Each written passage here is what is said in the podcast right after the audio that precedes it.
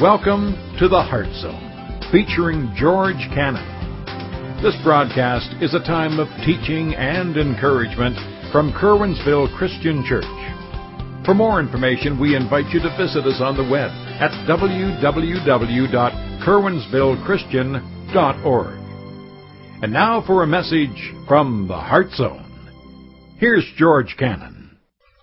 We're going to start a new series today, and actually, we're going to spend five weeks looking at the topic of lust, lies, and liberation. Lust, lies, and liberation. And we're going to be looking at that topic from the life of David. And of course, we know that what we're going to be focusing on is a very well known sin in David's life, and that is his sin with Bathsheba. Now, but as we look at this, you might be saying, well, yeah, that's pretty good, George. That may be an interesting topic for us to look at, but I don't know that that applies to my life. Well, don't say that too quickly. Because when we look today, especially at the issue of lust, lust does not have to be for the opposite sex. Lust does not have to be for another person. Lust could be manifested in your life in many other ways. It could be the lust for power. It could be the lust for money. It could be a lust for food. All of us struggle with our desires, and if we don't allow a control in our lives over our desires, they will consume us. And they will take over our lives, and ultimately they will destroy our lives. And that's what we're going to see. We're going to see a very well-known sin, and, and we're going to see application, and specifically with David's sin here, can be applied to every one of us here. And let none of us think that we are immune from this issue because the scripture is very clear, take heed, lest you fall. Because all of us, given the right circumstances, the right situation, the right digression of our hearts, we could find ourselves in a very similar situation. So today, what we're going to look at today is, is that, see, with David, you just don't wake up one morning and decide, well, today I'm going to have an affair with one of my men's wives. We're going to see that what takes place in order for you to get to that place where you're consumed by lust, whatever that lust may be for, there is a progression that takes place. There is something, there's a process that happens, and ultimately I would describe it as a digression. There is a digression in your life that happens where you get to the place where you wake up and decide that you're going to do something that you know is wrong. And so that's what we're going to see in the life of David today. We're going to look at the first verses of chapter 11. We'll get to the rest of the story in the next coming weeks as we look at the whole issue of lies and then ultimately liberation. But today we're going to focus on the issue of lust. We're going to focus on the issue of giving into the desires of our heart when we know that they are wrong and how we get to that place. So I want you to notice with me chapter 11 of 2 Samuel. Notice what the writer writes.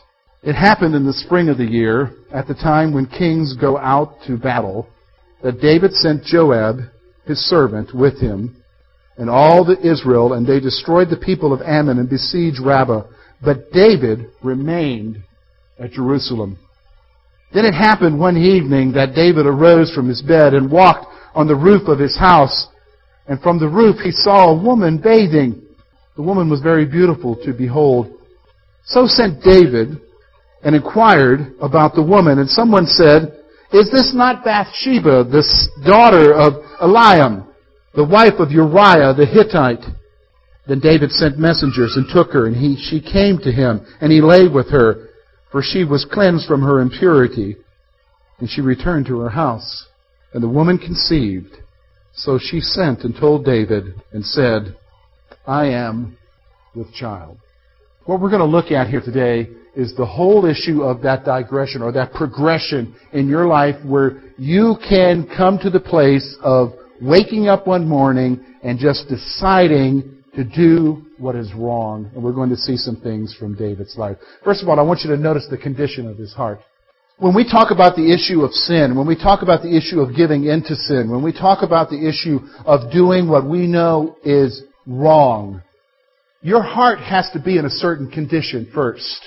Your heart has to be at a certain place where you are able to even think about doing what is wrong. And that's what we're going to see in David's life here, is that as we look at the progression, as we begin to understand how he went down that slippery slope in doing what is wrong, you and I have to recognize that his heart was in a certain condition. And so I want you to notice three things. A couple of them are very evident in the text. The third one we're going to see in the overall text of Samuel. That kind of give us an understanding of where he is and why he's doing what he's doing. The first thing I want you to notice is, is that he was comfortable with his present condition. He was comfortable with his present condition. Look with me at verse 1.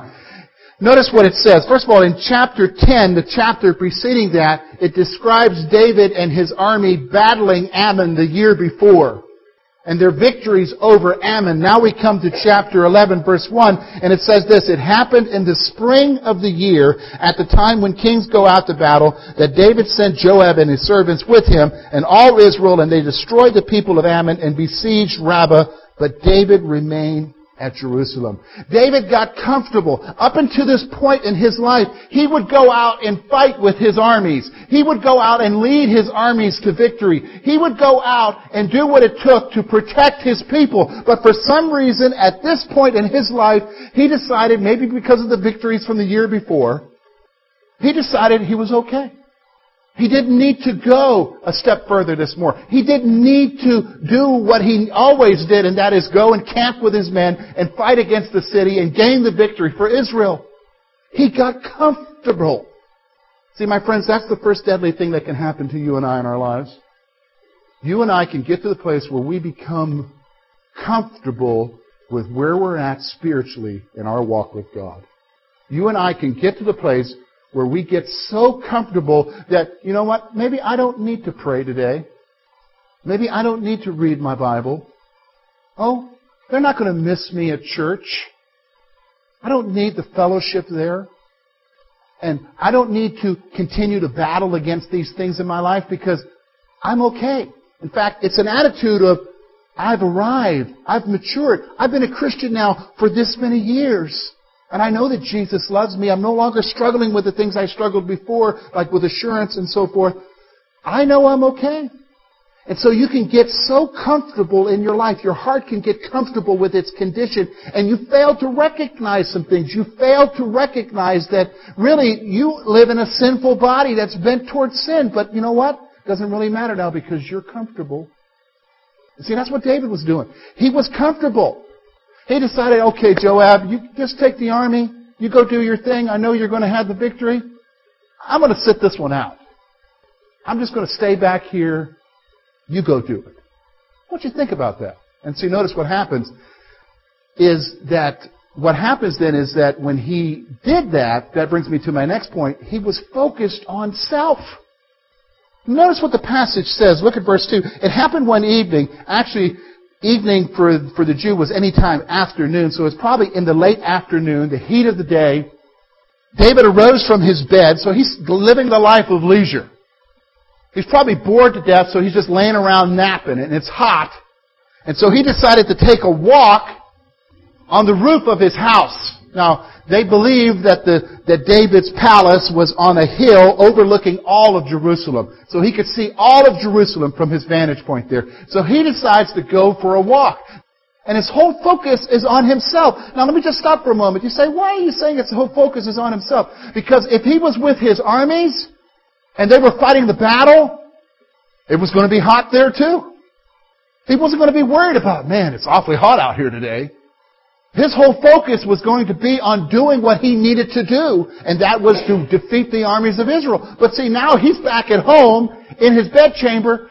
Man, it's awfully hot out here.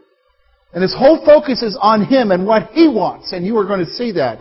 That digression through the rest of this passage, because his focus now is on what he wants. What he wants. What he wants. Listen, I need you to listen to me. When you think about the lust in your lives, I'm not just talking about the lust for individuals. It could be the lust for anything else. The whole focus and the digression is you get comfortable with where you're at. The next step down is that you begin to focus on you. What you want. I want this. Doesn't matter about anything else. I want this. I want this. I want this for my comfort. I want this so that I'm happy. And that's what we use the word, isn't it? We want happiness. Mm-hmm. We want happiness, don't we? The stuff we do for happiness. I want pleasure. And so his whole focus is on himself. His whole focus was on himself. But then there's one other thing I want you to see now, and that's this.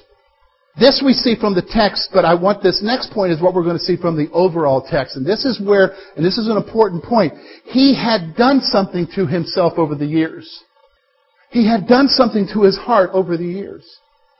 See, you just don't wake up and decide to do this. You don't just wake up and decide to do what's wrong. Something's got to take place, and it's a digression in your heart. You get comfortable, you start focusing on self, but there's another point that happens here. I want you to see this. He had desensitized himself concerning women. Listen, by this time, can I be honest with you? You gotta listen to me. By this time, do you know how many wives David had? The scripture tells us up until this point, he had recorded, so this is only those that are recorded, seven wives. We don't know how many concubines he had. No, he said, what's a concubine? Well, some sort of mistress that they were allowed to have. By this point, he had seven women as his wives. Now you say, now how does that desensitize you? Because let me be honest with you, when your focus is on one woman, if you start adding into the mix more women, it starts changing your view of women. You begin, listen to me guys, when your focus is moved from one woman and you start looking at a lot of women, it starts changing your whole view of the one woman. Women then move from the special person that God wants them to be to being nothing but some object to be basically your lust to be fulfilled with, your desires. And that's what's happening here. He had desensitized himself to the whole issue because basically whenever he wanted a woman, he took her. We see that in the scripture. Just go back, if you go back a little bit, I think it's in 1 Samuel, David has an encounter with a man called Nabal whose name is Fool. And in that case, David has, was going to wipe out Nabal and all of his household. And Abigail comes and, and says, don't do that, you're going to hinder yourself. Well, of course, God strikes Nabal dead. So here's this widow, Abigail, and guess who takes her? David did. He just took what he wanted. But he was being desensitized. So here he comes to a situation, and listen, this is a situation that's a powerful situation. Here he comes to a situation where the woman he's seeking after is, belongs to someone else. And he had so digressed in his life now that it doesn't really matter. All he knows is, is he wants her. There was a digression that took place in his life. He had desensitized himself. See, that's what happens in our lives, my friends. Listen, listen to me.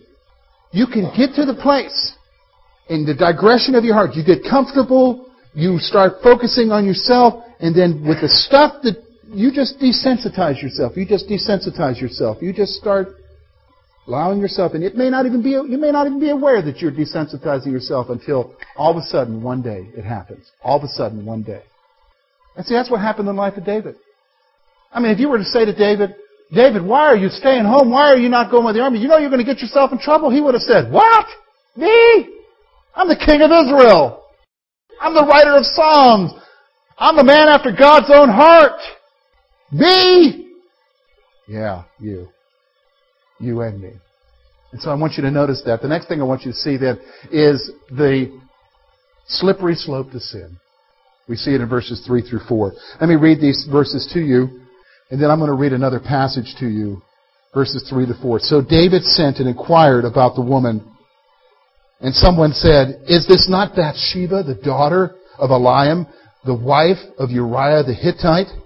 Then David sent messengers and took her, and she came to him, and he lay with her, and she was cleansed from her impurity, and she returned to her house. There's a parallel passage, and we see it in James. James says this, But each one is tempted when he is drawn away by his own desires and enticed. Then when desire has conceived, it gives birth to sin, and sin, when it is full grown, brings forth death. My friends, it's a slippery slope. And here we're going to look exactly what the slippery slope was in David's life. We're going to see exactly what was going on in David's life here that brought him down to a path of destruction. First thing I want you to notice the text tells us is this, is that he desired what he saw. He desired what he saw. Notice something. He's walking around on the roof and he's probably cooling himself, and then he looks out and he sees this woman bathing. Now let me explain to you, so you're not thinking of like what you think of bathing today, because in that culture they didn't bathe every day. Bathing, in fact, in the Bible exclusively talks about the rite of purification. And probably what happens, and we still see this today if you go over into Africa, is that they would have these community pools. They would have these community pools. That is, they would have these places where people could go for water, people could go and do their wash, and people could go and bathe. So we're not talking about this woman just being at her house on the rooftop having her own private bath because most folks didn't have that kind of luxury of having their bath. So I want you to think, we're not thinking about you just taking a bath every day here. So David is going and he's seeing this woman and she is purifying herself. Why is she purifying herself? Look with me at verse 4. Notice what it says there. For she was cleansed from her impurity. What? She had just had her monthly time of the month. And probably she had discreetly gone out to one of these community pools in the late evening to cleanse herself according to the Levitical laws. So David's up on this roof overlooking and he sees this woman. He doesn't, he can't recognize who she is, maybe because of the distance or the time of the day or whatever. So he sends an inquiry and says, who is this woman? Because all of a sudden, he's desiring what he sees. He's desiring what he sees. See, that's when it starts. When you talk about sin in your life, it starts with you desiring what you see. It starts with you've desensitized yourself your heart, your focus is on self. You're comfortable with where you're at spiritually. You see something you want, and that's what you see. You see. See, and this is the pattern of sin. Same thing happened with Adam and Eve. If you go all the way to the book of Genesis, look at what happened. She looked on the fruit and what? And saw that it was pleasing. She desired what she saw. He desired what she saw. So we see that. So the next thing I want you to see, the next thing that slippery slope is this. He inquired about the woman. He started asking questions. And you can almost say it. He said, you know, I don't even know how you go about this. Like, who's that woman? What woman? There's a lot of women in Jerusalem. Over there in this part of town, who is she?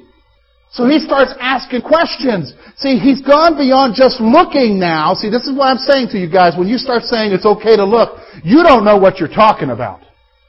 Because a look can kill you. And when, let me to be honest with you, it doesn't just kill you, it kills a lot around you. And so he starts inquiring, oh, who, who is that? Who, who's that beautiful woman? Uh, uh, she's over on this part of town, near this community pool over here. Who is she? He starts asking questions. See, you start inquiring, you start dwelling on, you start thinking about it, so he starts getting consumed with who she is. See the slippery slope? He's gone from a look now to an inquiry. He's gone from a look to an inquiry. He starts thinking about her. Who is she? What she's like. And listen, I'll be honest with you. There's a wonderful book you need to read, guys. It's called Every Man's Battle. Wonderful book. And here's what he says about the issue of lust with men. We are attracted to women because when you look at a woman, just think of a woman with a bunch of blanks. And the blanks are, you don't know about her, so that stirs up an interest. But when the blanks get filled, when you find out who she really is, the interest drops. So what I have done in my life is, when I look at another woman, I just already say, the blanks are, she's crazy, she's nuts, she'll kill you, and, and, and, and, I just go ahead and already start thinking, filling in the blanks for myself, so that my only desire is for one woman, Lori. But here's my point. He started inquiring. He was wanting to fill in the blanks. He was wanting to fill in the blanks, and I'll be honest with you, the blanks got filled, and so that brings me to my next point. Here's the next point I want you to see, is that he ignored the warnings. What warnings? Look at what it says there. Look with me at what the text says. And someone said, Is this not Bathsheba, the daughter of Eliam, the wife of Uriah the Hittite? Here's the point I want you to see. He ignored the warnings in his life. What kind of warnings did he get, George? He starts asking who this woman is, and point blank, right out, someone says, Well, that's Bathsheba. You know who she is. She's married to one of your mighty men. See, in the Bible it tells us that David had a select group of men who, out of all of the armies, out of the thousands of the armies of Israel, there were 37 men who were mighty men. These were men who had been with David through it all, thick and thin, through bad time, through good time. These were men who had been there from the very beginning. This was one of David's right-hand men who right now was fighting where David should have been. And the warning is, man, this is my friend's wife. He ignored the warnings. Listen, I want you to understand this. I mean, so did you understand this is not just some, some chance rendezvous of, of two people in the middle of the night.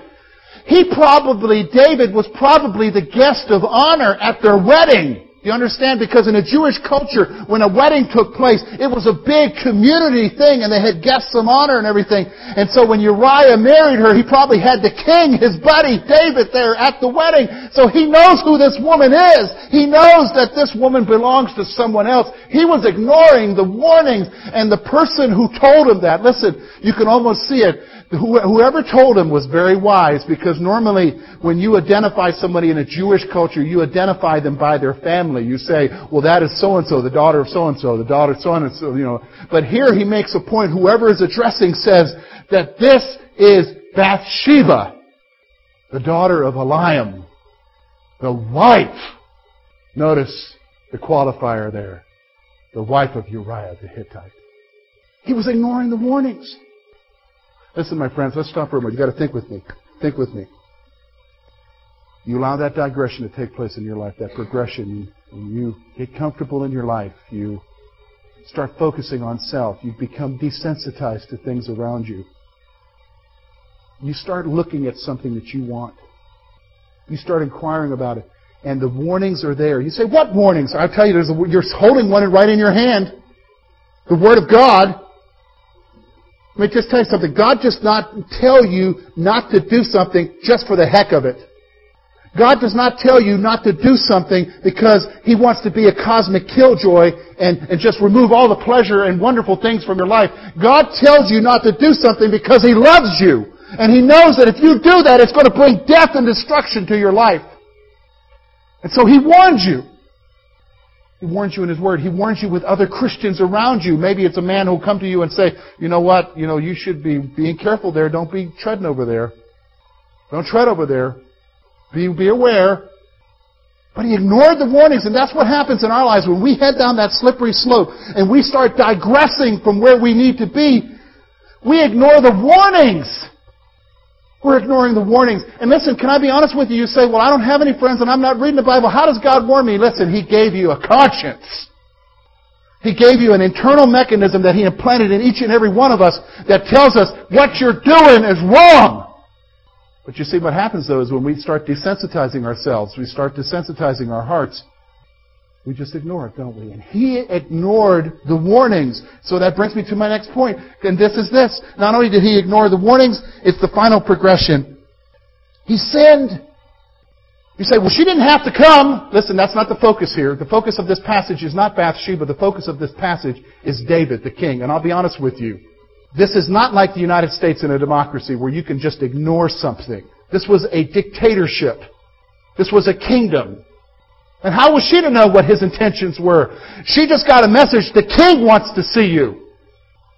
So she went.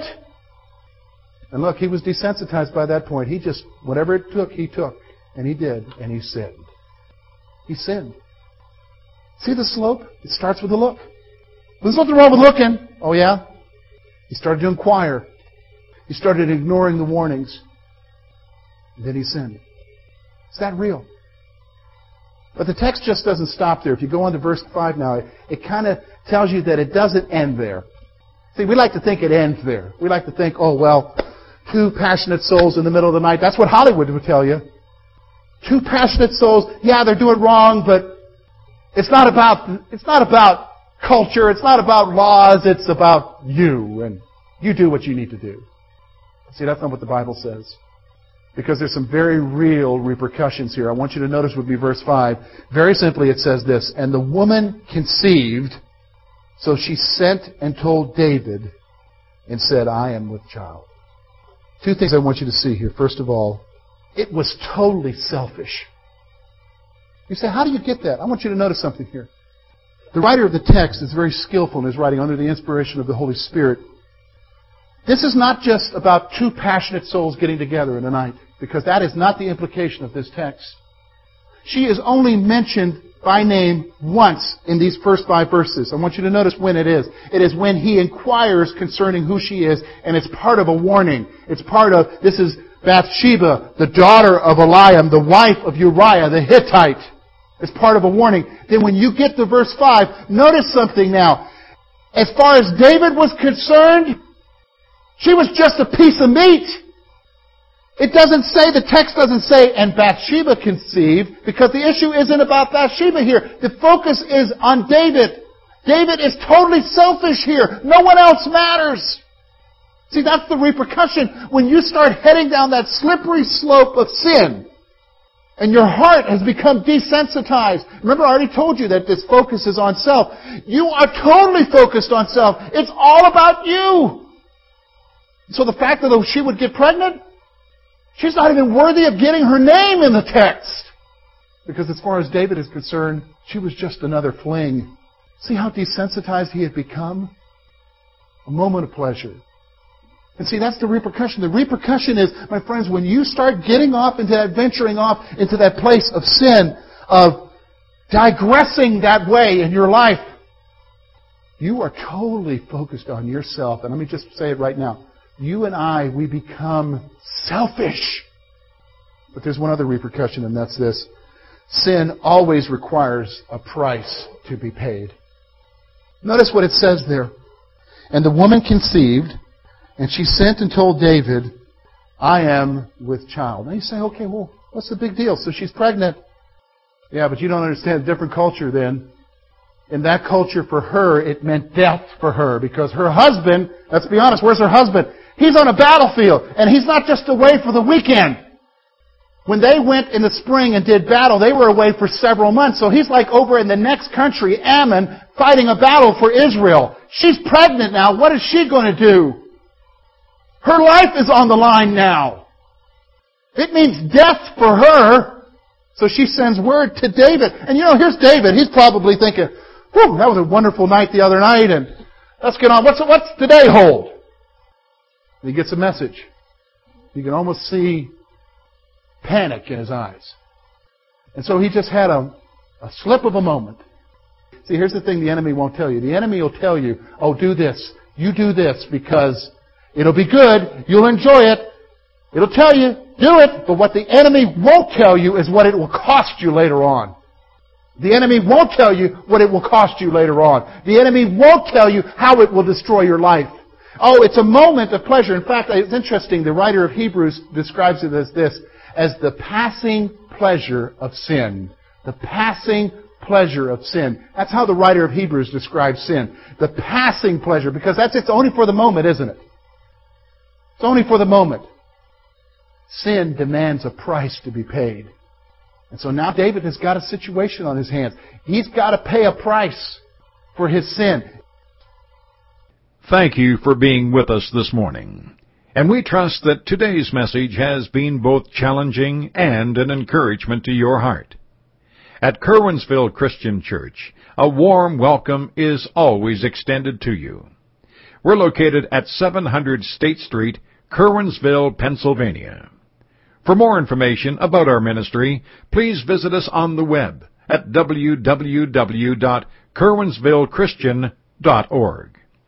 Now, on behalf of George Cannon and the entire church family, we hope that you will look to the Heavenly Father in all that you face this coming week.